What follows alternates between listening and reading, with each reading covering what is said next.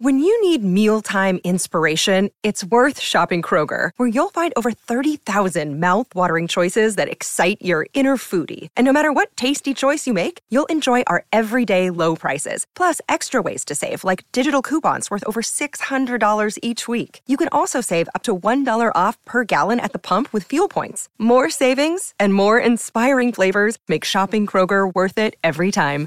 Kroger, fresh for everyone. Fuel restrictions apply. The Building Better Business podcast is the best place to learn how to take your business to the next level. It's no longer enough to earn good profits. You need to develop a network of connections as well as use all types of marketing to your advantage that will put you over the edge. Hosted by me, Steve Eschbach, a financial executive with decades of experience in dealing with businesses and business people, we'll learn how this all comes together. Join me and my expert guests as we delve into the many facets of owning the business and how to become a good, caring business owner. Listen how making a difference in your community can attract all sorts of clientele, which in turn will build you a better business. Greetings of the day, my fellow listeners, and welcome to another edition of Building Better Businesses. I am your host, Steve Eschbach. I am the owner of Transworld Business Advisors of Naperville, Illinois, just about 40 miles outside of Chicago. I am one of about seven Chicagoland Transworld owners, and we are a mergers and acquisitions specialist firm. We uh, assist sellers confidentially sell their businesses and attract them with qualified buyers. We also do franchise sales and we also do franchise development. And I'm delighted to uh, have with me today a good friend, Amy Langer from Salo LLC. I'm going to give you a caveat here at the beginning. If there is any way, shape, or form a sense of familiarity, it's because Salo and I, in some capacity, either with Amy or through her colleagues, have done some business together with the Financial Executive Networking Group, which is a, an executive uh, networking group for mostly senior level financial executives in transition. And her firm has been very supportive for us. Believe it or not, she's based in Minneapolis but her support comes mostly through our office, her office in Chicago. She'll tell you a little bit more about that in a moment. But Amy, it's a delight to have you here. Thanks so much for being a guest today. Oh, and thank you for having me. It's fun. Well, great to see you again. Uh, first question I have for you I know you are the uh, founder of Salo LLC, and I don't know that our audience knows about this. By the way, you're one of the first HR business owners in this podcast series. So we're going to talk a little bit about why you need some better business practices for your hiring efforts. But anyway, tell me a little bit about Salo LLC. Yes, well, I'm one of two co-founders. John Folkestad is the other founder, and you know, we really started the business in 2002 with the idea of valuing the relationship over the transaction and thinking about our people, our employees, our clients, and we always think about it as if I'm going to have this relationship for life, would I make what decisions would I make in terms of their employment or in terms of helping them solve their business problems? And that was really the foundation. Our specialties are in finance um, and then also in human resources. So, really, when clients have an issue they're trying to work through, we talk to them a lot about and ask a lot of questions. We get super curious about what's happening, what's the backdrop, what what's going on around it, and then, you know, kind of pivot and say, how would we solve that with talent? And you know, so then we have to get curious on the talent side where do you perform? What happens? And we start to really know and be able to curate these matches that you know work. And it's been really fun and really great to see it thrive. Sounds good. We're going to get a little bit more into that of the details on not only your client which would be the company side but the candidate side to fill those spots that are open. Because many people uh, many business owners i believe don't realize how important the cultural fit is. And we'll talk a little bit more about that in a moment. But as I do with most of my guests, we're going to kind of rewind the videotape, which means nothing to millennials, but for you and I, it does mean something. We're going to go back in time. So let's talk a little bit about your childhood and your upbringing. Where were you born? Where were you raised? What were your interests back then? And then after you give me that, we're going to talk a little bit about your formative years, high school through college. So let's start back with Amy as a child. Well, I grew up in Quincy, Michigan, which is a town of about 1,200 people. There's one stoplight, and um, I'm a farm kid. My grandparents both had farms when I was growing up, and we grew up on, or I grew up on one of them where my parents took over. So that was early. Um, a lot of value of hard work um, for sure I got from those formative years. And really, I, I've thought about this in retrospect sort of the value of entrepreneurship. You know, my family didn't work for other people, we worked for ourselves, and everything that we ate and had, you know, was really curated from ourselves. So um, that was the, you know, really a great foundation. In the mid 80s, it was really rough for us, actually. The farms had trouble in the 80s, ours did as well my dad had a little farming business, and um, both of all of that went under, and my dad moved on. And so my mom was left with three children, no formal education outside of high school, and really kind of pivoted. So that was a pretty pivotal moment for me where I was like, ooh, what am I going to do next? And really started to think about education and what that might mean and what I needed to do to have sort of a different outcome than that. So when you were a young child, let's say around three years old, and you jumped on the tractor and you were racing up and down the cornfields, what was going through your mind in terms of what you thought you wanted to be when you grow up? Was it being a farmer? Was it being an entrepreneur? We're going to find out how you got into human executive resources executive recruiting. But what was going through your mind back then, and how did that pave the way through high school and into college? Well, I'm not sure I really thought about it at that age. I just had this really lovely upbringing with lots of family, surrounded by family and my two brothers. Um, I wouldn't think that I've always wanted to be in business. I was always interested on the, the, business side or how things work in that capacity. For a while, I thought I wanted to be an orthodontist. Um, but then, you know, I would go to Chicago very rarely, but on occasion, because most of the time we didn't travel a ton. It's hard to find, you know, when you're on the farm, you don't travel a ton outside, but I had been to Chicago and there was like this big tall building. I'm like, I want to work there. I didn't know what it meant to work there. I didn't know, but I always, it was alluring and always interesting for me to pursue. Sounds good. Now, when you were going through uh, grammar school, high school, what were your subject matter interests back then? Was it math? Was it reading? Was it history? What was it? Yeah, I was I mean, I'm pretty decent academically, and I didn't, everything just sort of flowed. It was pretty easy for me. And so I was attracted to a lot. I've always had this, like, I get excited about a lot of things. So, um, you know, math was good. I did take an initial accounting class in high school, and that spurred something for me. And my high school teacher said, Well, it's the language of business. And so I, that is what I pursued in high school. Yeah. So I have a twin brother. And, you know, I think having somebody with me on those early years, like, gave a bit of confidence of going into new places and having that. Um, so I think that was part of my original formation that's made a difference too, just kind of having a little bit more confidence. Well, that's what you need confidence. That's great. And you show it very well, by the way. So when you were in college, what were your uh, academic concentrations through your college years? I wanted to be in business. So I got, I went to Michigan State University. I put myself entirely through uh, Michigan State on my own. I had some grants, some scholarships, and the rest I just worked. I mean, worked 30 to 40 hours a week. Um, all summers, I would double down um, to have enough money to get through. And I knew I wanted to be in business. And somebody said to me, you know, kind of really the hardest business degree is accounting. So I thought, and because, but once you understand it, you could do lots of things with it. So I'm like, okay, accounting degree sounds great. And then someone's like, oh, if you have accounting degree and you do well in school, you should go work for one of these big firms. And I'm like, okay, that sounds good. And I was hired by KPMG and just an amazing experience. The first office building I was ever in was my office interview with KPMG, and it was like drinking from a fire hose, um, starting there and learning and being surrounded by all these amazingly smart people. So I'm so fortunate. Was that interview in Chicago, or what major city was that in? So they originally came to our campus And then I happened to interview with the Minneapolis office. They were looking at getting some people outside of Minnesota. So my joke is always that their diversity was getting the farm kid out of Michigan instead of the farm kid out of Minnesota.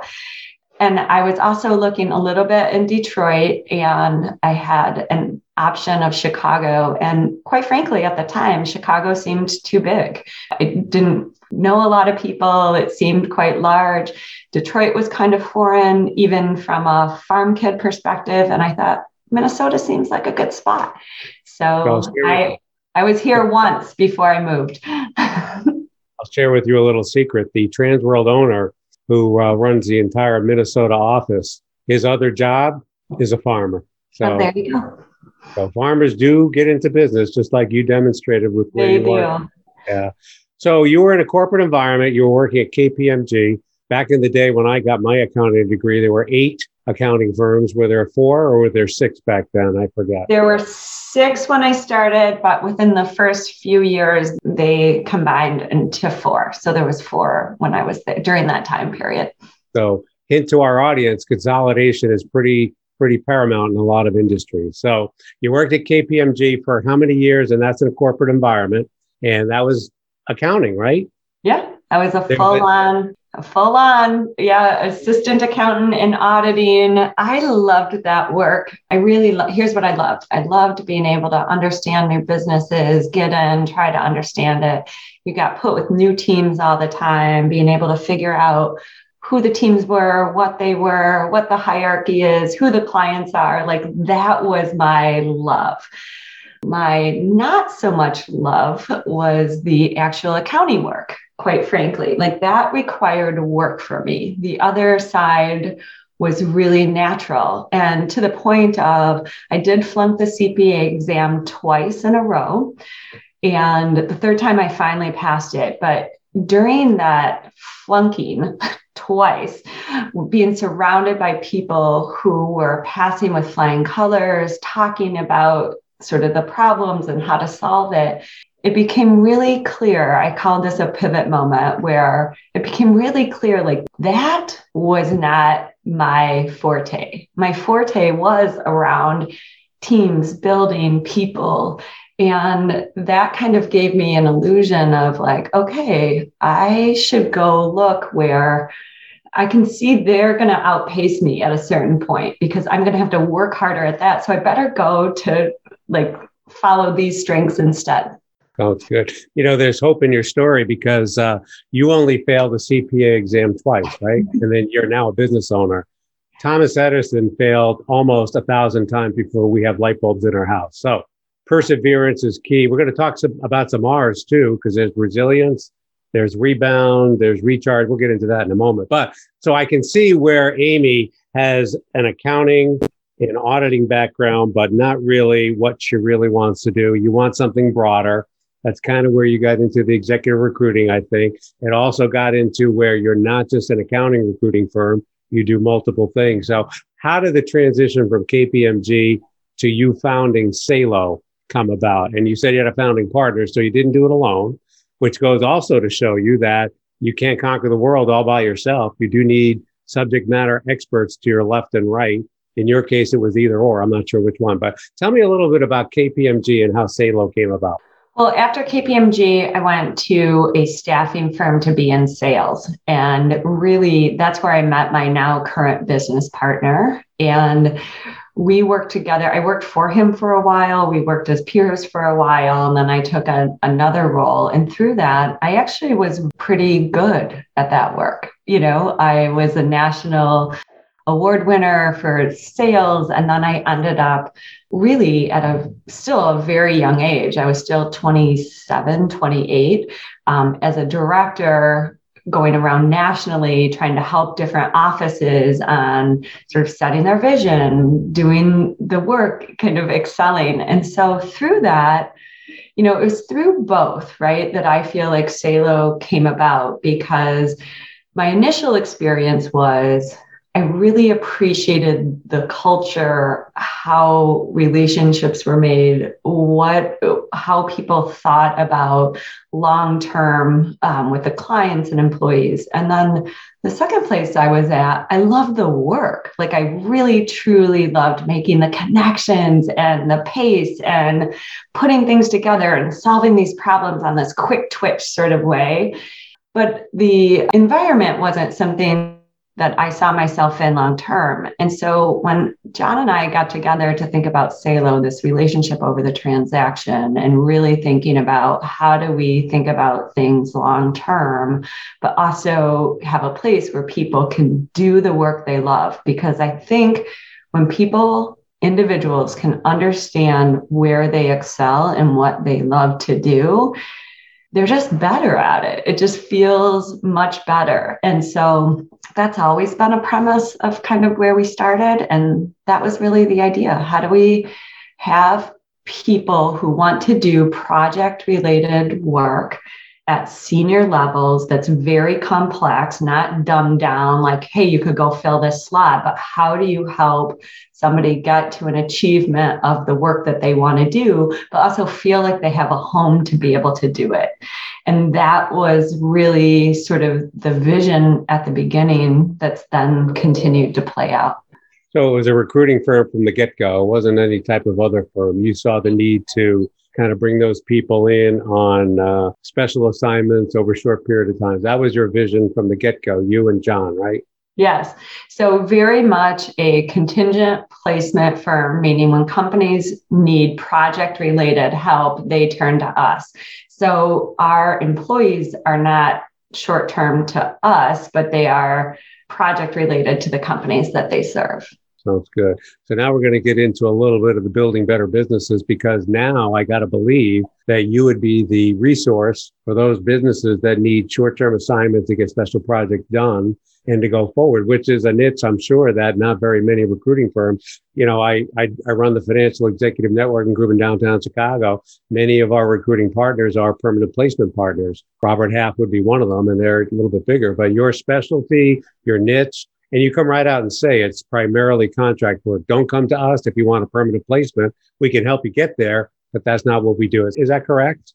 We do some permanent placement, but we definitely lead with project related work. It's anything from an interim where your CFO left and you needed someone to step in, or many times with growing companies, how do we help them? They commonly get to a point where they need a different level of CFO or controller or someone coming in to be able to help to analytics work. And on the HR side, very, very similar. Sometimes we're the fractional HR leader in an organization, or we help them with their organizational design, or we help with compensation related projects or recruiting. But I always think about it as you know, you want to get from A to B, and maybe the staff that you have isn't doesn't have everything that you need, how can we pop somebody in, look at what that looks like, get somebody in who has the expertise you need to get you to that outcome that you want?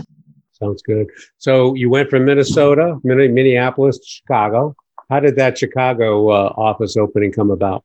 You know, we had uh, one of our employees who was interested in doing something more with us. And so that person also had some ties to Chicago, and that's how we originally got there. And it was kind of a slog. you know, it took a lot longer than we thought. It was definitely, if you think about persistence and patience, those aren't the R words, but they they count too. And you know, that's how we got there. We thought, well, gosh, we're doing this here. It's it's close. There's a lot of connections between businesses, between the markets. But quite frankly, it was a different market. And I'm not sure we put enough in it at the beginning to quite get what we needed. And so it took us a little longer than we thought to make it really, really hum. Absolutely. So you also demonstrate another, I guess, mantra, if you will. You just got to go do it and then kind of adjust as you go by rather than waiting for the perfect environment to hit the button go, right? So you just started and things kind of formulated over time. That's correct? Yes. Uh, that sounds good. Um, so we talked a little bit about the alliteration. So my first book was Link, Learn, Leverage. The second book is going to be Building Better Businesses. We had a conversation before we began this about ours. And you were on vacation recently to, was it to recharge? But we also talked about resilience what else did we talk about that began with the letter R? They, they're all very, very good. And I think it kind of relates to the building better business principle. So I want to talk a little bit about those R's that are your favorite. And I'm sure some of our audience members will find it uh, key to listen in on this. Well, I definitely think resiliency is something that I've continued to realize is important to know and do and understand in yourself. And so, resiliency for sure. And part of being resilient is being able to recharge and kind of bring that uh, kind of back together. But as you said, even with Thomas Edison, or even, you know, flunking the CPA exam twice, like there are a lot of things that don't go as planned. And in a business, you can have a vision, you can have plans, you can have people to help execute, and things happen. And what I have found is, as I've gotten older, wiser, I've had more experiences, I start to understand there are learnings in those things that don't quite go as planned. And that's helped me be more resilient, if that makes sense. And uh, by the way, as an effort in further disclosure, so you failed the CPA exam twice. I failed my CFA level three once. So I was not a perfect three for three to get my CFA designation. And I don't want to highlight on that, but it just does demonstrate that. And it goes to re- resiliency. This is not an R word, but persistence. You're going to run into these roadblocks from time to time, but if you can overcome them and succeed going forward, that demonstrates character, not an R word. What what R word would relate to that? I can't imagine. I don't know. Ridiculousness, maybe. um, don't advertise you know, your business as ridiculous staff members. I'm sure of that. but I get what you're saying. The you know, I was talking to a woman who I've sort of mentored over these years, and she had a really disheartening week last week, and she basically has to shut down her business and repurpose the technology to something else. And it was really a difficult, you could tell it was really difficult. And she sort of started off with, Well, you've never really failed like i don't know how you're going to mentor me. You've never really failed. And i was drinking a little bit of water and did a spit take. I like spit it out. I'm like i've failed more than i've succeeded. I just had one big good success that kind of helps hide those others. But you know we've tried other things from time to time. We've had multiple different businesses and sort of different iterations and ways that we were trying to expand that didn't make it. And I think sometimes when we look at people in their success, we see them as today, not what it took to get them there.